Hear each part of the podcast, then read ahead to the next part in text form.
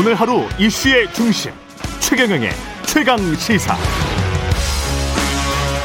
네, 오늘 2부에서는 국민의힘 이준석 대표와 4강으로 압축된 국민의힘 대선 경선 비롯해서 여야 정치권 현안에 대한 입장 이야기 나눠보겠습니다. 이준석 대표 나와 계십니다. 안녕하세요. 네, 안녕하세요. 예. 대장동 의혹에 대한 특검 촉구를 하면서 도보 투쟁을 네. 시작하신 지가 지금 일주일 됐는데 도보 투쟁이 걸으면서 시민들 만나고 뭐 이런 예, 거죠? 맞습니다. 예. 어디를 주로 다니세요? 아, 원래는 그 청와대까지 국회에서 한번 갔고요. 아, 국회에서 청와대까지. 네, 그리고 이번에 광주에서 이제 5.18 광장에서부터 전남대 음. 후문까지 아. 네, 걸었고요. 이게 꽤 먼 거리인데. 한번 가면 한 7, 8km씩 합니다. 그러니까요. 예, 예. 지금 말씀하시는 거 들어보니까. 예. 근데 이게 뭐 제가 평소에 수락산이랑 불암산 왔다 갔다 하던 그게 있어가지고 예, 체력은 자신 있다. 예, 예. 그 예. 부분은 걸어 다니는 건 자신 있습니다. 시민들이 뭐라고 하십니까? 우선 뭐 서울에서는 예. 상당히 뭐 시민들이 이제 첫 그 투쟁이었으니까 음. 관심 많이 가져주셔서 질문도 하시고 이렇게 했고요. 광주에서는 저도 신기했던 게 광주에서 그 보수당 대표가 이거 들고 다니는데도 음. 뭘 뭐- 들고 다니세요? 예, 그 1인 시용 피, 그 아, 피켓 같은 거? 패널 같은 거 들고 패널 다니는 같은 거? 예. 근데 어 정말 뭐 차 안에서도 이렇게 손 흔들어 주신 분도 많으시고 예. 확실히 80년 광주 이후에 태어난 제가 예. 약간 다른 효과가 있는 것 같습니다.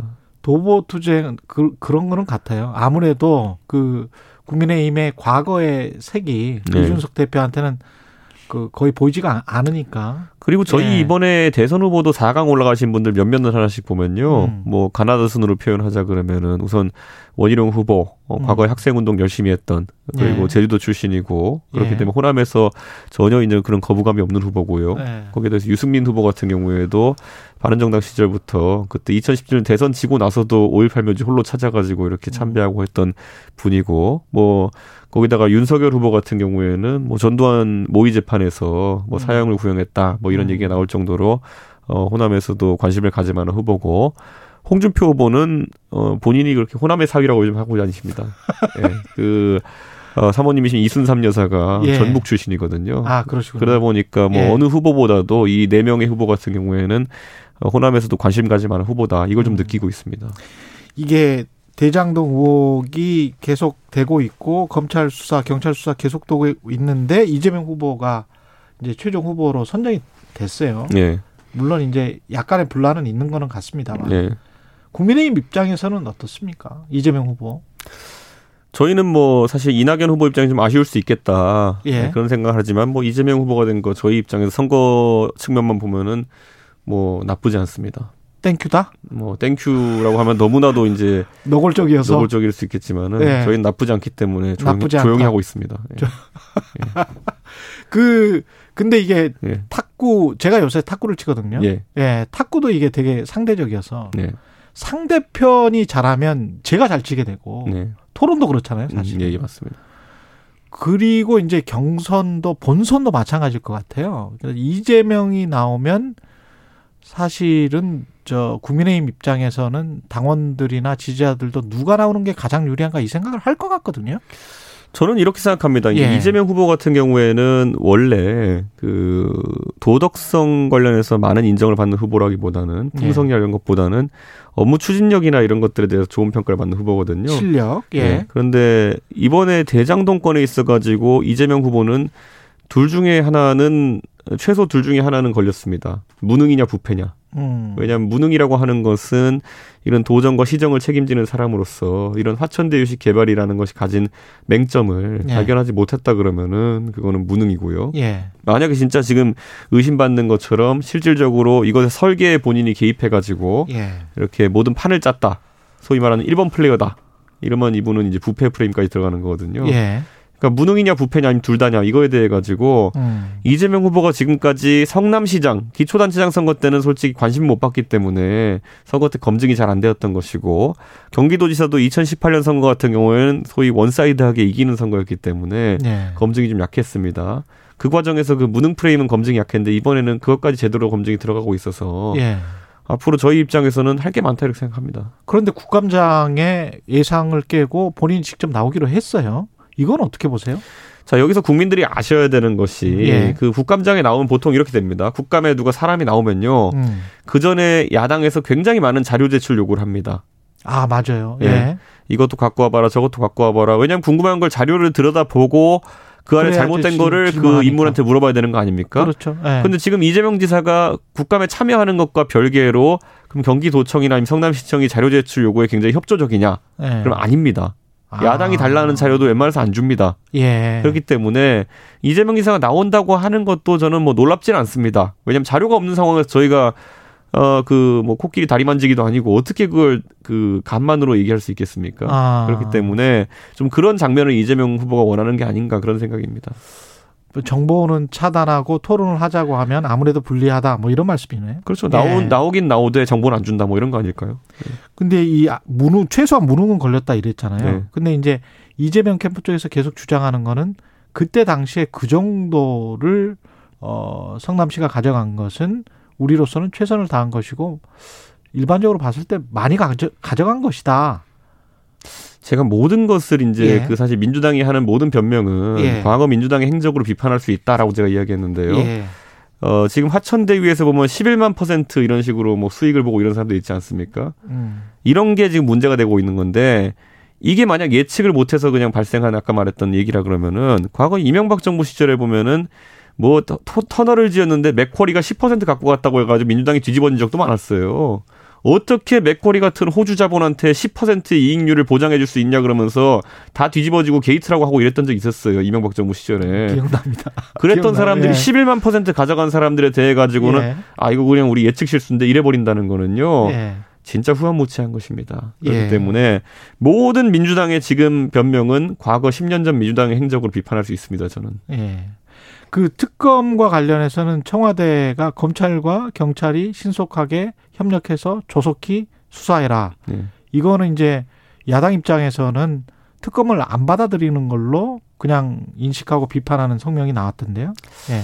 저는 기본적으로 그 검찰과 경찰 아, 이 수사본부가 어 사실 대통령께서 어떤 의지를 밝힌다 하더라도 어, 약간 긴가민가할 수밖에 없는 상황이다. 음. 저희가 과거에 그 윤석열 검사를 검찰총장으로 임명하면서 예. 대통령께서 누구에게나 성역 없는 수사를 하라고 강조하셨던 적이 있습니다. 예. 그때 많은 국민들이 보면서 아 진짜 대통령께서 이런 부패를 근절하려는 의지가 있나 보다 이런 생각을 했죠. 그런데 나중에 진짜 그 윤석열 검사가 검찰총장이 되어가지고 어 본인들이 아플 만한 수사, 그러니까 조국 장관 일가에 대한 수사를 하니까 그 뒤로부터 어떻게 됐습니까? 사실 추미애 장관 등이 윤석열 총장에 대해 감찰도 진행하고 하면서 계속 괴롭혔죠. 음. 그러다 보니까 많은 사람들 입장에서는 실제 검찰 공무원이나 경찰들이 보기에는 아니 성역 없는 수사하라 그래서 했더니만은 이렇게 찍어서 괴롭히네. 그러면 진짜 이번 같은 경우에도 예. 철저한 수사를 해는 하라는 건가 말라는 건가. 아, 저 같으면 약간 헷갈릴 것 같아요. 국민들이 의심할 수 있다.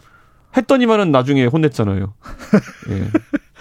대장동 사건 같은 경우는 이제 야당 입장에서는 뭐 이재명 후보를 공격하는 게 당연할 것 같은데 기자 입장에서 봤을 땐 또 다른 이제 어떤 구조의 문제가 보이기는 하거든요. 법적 카르텔의 네. 문제는 분명히 보이는데 그리고 그게 어 곽상도 의원의 아들 뭐 50억은 따로 이야기를 하, 한다고 하더라도 네. 정관들이 그렇게 많이 들어가 있는 것, 권순일 대법관까지 포함해서 이건 뭔가 구조적으로 국회에서도 그렇고 정치권에서 뭔가 해야 되는 거 아닙니까? 그래서 이제 저희가 권순일 대법관의 이름이 나오면서 예. 사실 권순일 대법관이라고 하면은 대법관을 최근까지 지내신 분이고 음. 가장 인상적인 판결이라고 하면은 결국 이재명 어, 지사에 대한 어, 대법원 무죄 취지 파기 환송일 텐데 예. 그분이 도대체 화천대유 왜 필요한 거지? 이런 생각을 할 수밖에 없는 것이거든요. 예. 그리고 박영수 특검 같은 경우에는 이분이 왜 그러면은 거기에 필요한 것이지? 예. 그러니까 딸 따님분이 왜 거기서 근무해야 되는 것이지? 뭐 이런 것들이 의문 사항이기 때문에 예.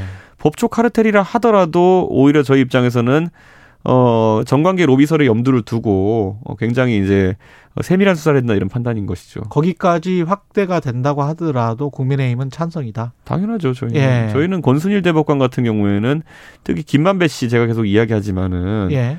김만배 씨가 그때 대법원에 이재명 지사의 판결을 전후해서 드나들었던 기록도 있고요. 그리고 무엇보다는 대법원에 왜 그렇게 일 없이 갔냐고 물어보니까 머리를 하러 갔다 그래 이발소에 갔다 그랬거든요. 대법원에. 예, 예, 예. 근데 그 최 기자님도 그 취재도 해 보셨겠지만 예. 저 같은 그냥 사람은요. 예. 공짜 밥을 준다고 해도 예. 저는 경찰서나 검찰청, 법원 이런 데 가서 밥 먹고 싶지 않습니다. 그 법조 팀장을 한 10년, 20년 하면서 거기가 편안했나 봐요. 그 이발소가 잠자기도 좋고 뭐 이러면서 일반 일, 일반적인 대한민국의 양심 있는 국민이라고 한다면요. 거기서 공짜로 뭘 준다 해도요. 예. 그 건물은 들어가고 싶지 않을 겁니다. 그거는 기자들 약간 좀 생각이 다른데 네. 저 같은 경우에 국회 그, 그 네. 매점 있잖아요. 네. 거기서 파는 것들 네. 그런 맛있는 게 있거든요. 그건 본인 근무처니까 그럴 수 있는 거죠.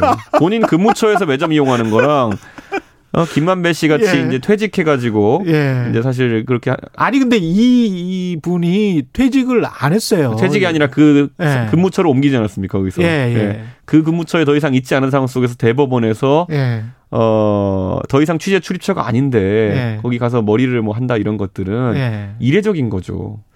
그렇습니다. 지금 최좀 기자님이 이례적이긴 해요. 여덟 번을 대법관을 만났다는 거는 굉장한 정말 어떻게 기자 생활하면 여덟 번을 대법관을 만날 수 있, 지 싶을 정도로 이례적이기는 합니다. 지금 최 기자님이 예. 아무리 여기서 출출하시다 하더라도 예. 800m를 걸어가지고 국회 매점을 가지진 않거든요. 그렇긴 합니다. 뭐 아무리 이- 거기가 뭐좀뭐 싸다 이렇게 하더라도 일이 있어야 가겠죠. 그러니까요. 일이 있어서 가서 이제 뭘 하면서 거기서 뭐 밥을 먹겠죠. 그래서 저는 뭔가 있다. 그분도 예. 김만배 씨가 꼭 권순일 대법관을 만나고 대법원에 예. 들락거린 것이 근데 그게 꼭 이재명 사건인지 아닌지 또는 55 클럽과 연결돼 있는지 아니면 세간에 나오는 또 다른 많은 어떤 음모론과 관련이 있는 건지는 확정이 안 된 상황이고 특히 이제 이 공동체 이재명과 화천대유는 이 공동체라는 이게 증명이 되려면 뭔가 나와야 되는데 아직은 유동규밖에 안 나왔단 말이죠. 본인이 어쨌든 설계자라고 했고 예. 그 내용에 보면은 그분이라고 언급된 녹취록이 이제 있지 않습니까? 예. 그러니까 그분이 누구냐? 그러면은 만약에 저희가 의심하는 대로 예. 그 윗선이 이재명 후보가 아니라면은 예. 그분이 누군지 규명이 돼야죠. 아 그럼 아 이재명 후보가 아니었구나. 그분이라는 사람이 따로 그렇죠. 있구나 이렇게 할 수 있는 것인데 근데 그분 가지고 그분이 만약에 이재명 후보인지 네.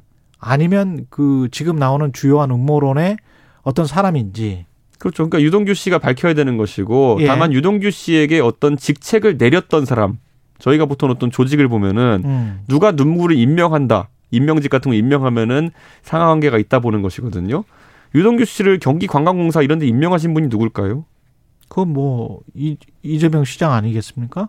예. 이재명 지사겠죠. 예. 그러니까 저는 그런 정도의 임명 관계에 있는 분이라면은 일적으로는 상호관계가 있는 분이고 예. 그 시기는 아니었지만은 그 전에도 그런 비슷한 어떤 관계가 있는 분이 아니었을까 저희가 의심할 수밖에 없는 것이죠. 그렇게 의심을 하신다. 그런데 그게 뭐 영 다른 사람일 수도 있고 만약에 그분이 뭐 황당하게 예.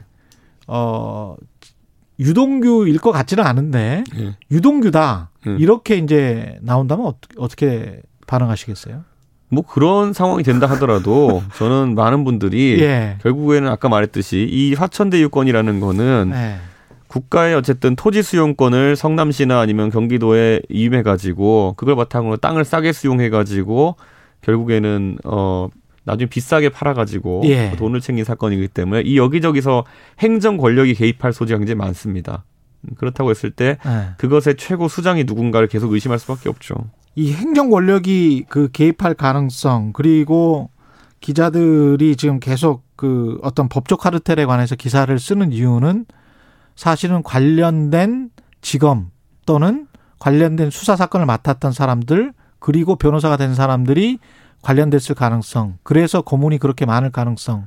그래서 이제 법적 카르텔 이야기가 나오고 거기에 또 박근혜 정부에 굉장히 많은 뭐랄까요 그 한 자리를 차지했던 사람들이 많, 많거든요 곽상도 의원을 그렇죠. 포함해서 그래서 저는 여기서 이제 두 가지를 봐야 되는 게 제가 행정 예. 권력이라 표현하는 것은 예. 결국 일이 되게 하는 사람들입니다. 아. 그래가지고 말이 안 되는 인허가를 받아오고 예. 뭐 이런 사람들이 아니면 이걸 설계해가지고 승인받고 이걸 하려면 행정 권력의 도움이 필요하고요. 나중에 일 터졌을 때 막을 때 필요한 게 법조 카르텔이거든요. 그렇죠 그러니까 이게 두 가지가 다 필요한 겁니다. 실질적으로 행정적으로 이 일을 이 설계해가지고 만들어내는 데는 행정가들이 아니면은 예 그런 어떤 관직이 있는 사람들이 필요한 것이고요. 음. 나중에 일 터졌을 때 한 가지는 법률적 방어, 또 한 가지는 니네 편도 했잖아 이러면서 보험을 들어야 되는 게 둘 다 필요한 게 법조 카르텔인 겁니다. 근데 이런 이야기도 하더라고요. 가면서 어떤 진행이 되면서 어떤 어 전화 한 통화 어 행정관청에 대한 행정 권력에 대한 음. 전화 한 통을 법조에 계신 분들이 할 수 있다. 그런 이제 업계 주장이 있거든요. 뭐 그렇게 할 수도 있고요. 예. 이거 이제 뭐 수사해봐야 되는 거지만은 예.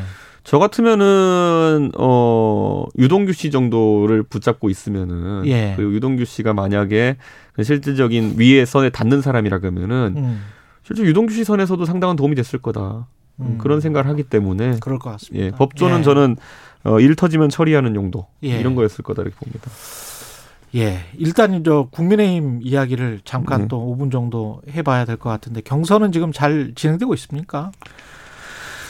어, 잘 되는 것 같은데요. 제가 이제 네 분의 특색이 다양하기 때문에 예. 어, 저도 즐기면서 보고 있는데 예. 첫 번째 우리 광주에 쓰던 TV 토론, 광주 음. KBS에 제가 이제 보고 왔는데 음, 그거는 핵하고 주술밖에 없었어요. 그러니까요. 그래서 이게 잘 되는 것 같지 않아서 질문을 드리는 건데 그러니까 핵- 핵하고 주술밖에 없으면 좀 잘못되고 있는 거 아닙니까? 그런데 저는 이제 뭐첫 예. 번째고 저희가 열 번 정도 토론을 이제 하기 때문에 예. 더 다양한 주제가 나오리라 이렇게 생각하고요. 예, 저는 우리 후보들이 어 부동산 대책이라든지 예. 아니면 또 복지 문제라든지 최근에 뭐 코로나로 인한 교육 불평등이라든지 이런 좀 심도 있는 주제를 좀 이제 건드리는 그런 모양새를 보여야 된다. 음. 어, 지금까지는 후보들이 초반 기싸움을 좀 너무 벌이는 것 같다. 그래서는 앞으로 건설적인 토론 좀 했으면 좋겠습니다. 이 유승민 후보가 국가 지도자가 의사 결정할 때 누구의 말을 듣느냐가 문제다라고 하면서 이제 무속 논란, 천공수님 네. 이걸 계속 이야기를 했고 윤석열 후보는 제가 설마 그 사람 말을 다 믿겠냐 음. 이렇게 이제 맞받아 쳤거든요. 예, 예. 어떻게 생각하세요? 이 논란에 관해서는? 뭐 윤석열 후보가 이제 사실 지금 여러 가지 이제 논란이 섞여 있다 보니까 예. 이 천공 스승이라는 분의 영상을 봤다는 건 이외엔 솔직히 확인된 게 없거든요. 예. 어떤 분들은 뭐 잘못 이해하고 계신 분은 천공 스승이라는 분이 손바닥에 뭘 쓰라고 했다 이렇게 이해하시는 분도 있어요. 근데 예. 저도 세밀하게 들여다보면 손바닥에 쓰라고 한 분은 뭐 그 같은 아파트에 사시는 할머니라고 그런 분이고. 예. 그리고 이 이분은 그냥 유튜브 하시는 거 이분 강의를 좀 봤다. 예. 그리고 어제 토론에서 확인된 거는 그몇 만난 번 적도 간- 있다. 예, 몇 번간 뭐요 같은데. 정도의 내용이거든요. 예. 그러니까 예. 이게 섞이기 시작하면은 국민들이 오해할 수 있는 부분이 있는데 예. 뭐 지금까지는 제가 봤을 때는 뭐 저도 유튜브 같은 것을 전 정치 유튜브나 이런 설법 유튜브는 많이 안 보지만은 저도 잘 보는 유튜브들이 있습니다. 뭐 예.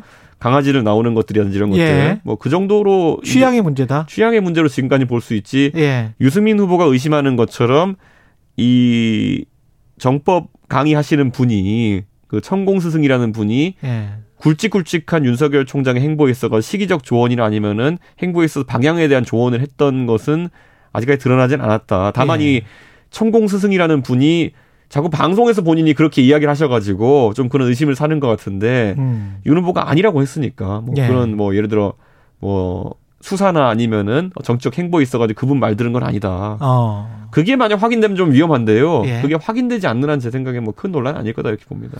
네 명이 지금 각계약진을 하는 모양새보다는 홍준표, 유승민 그리고 윤석열, 원희룡이 점점 더 밀접되고 있는 것 같고 연합 전선을 구축하는 것 같다는 느낌.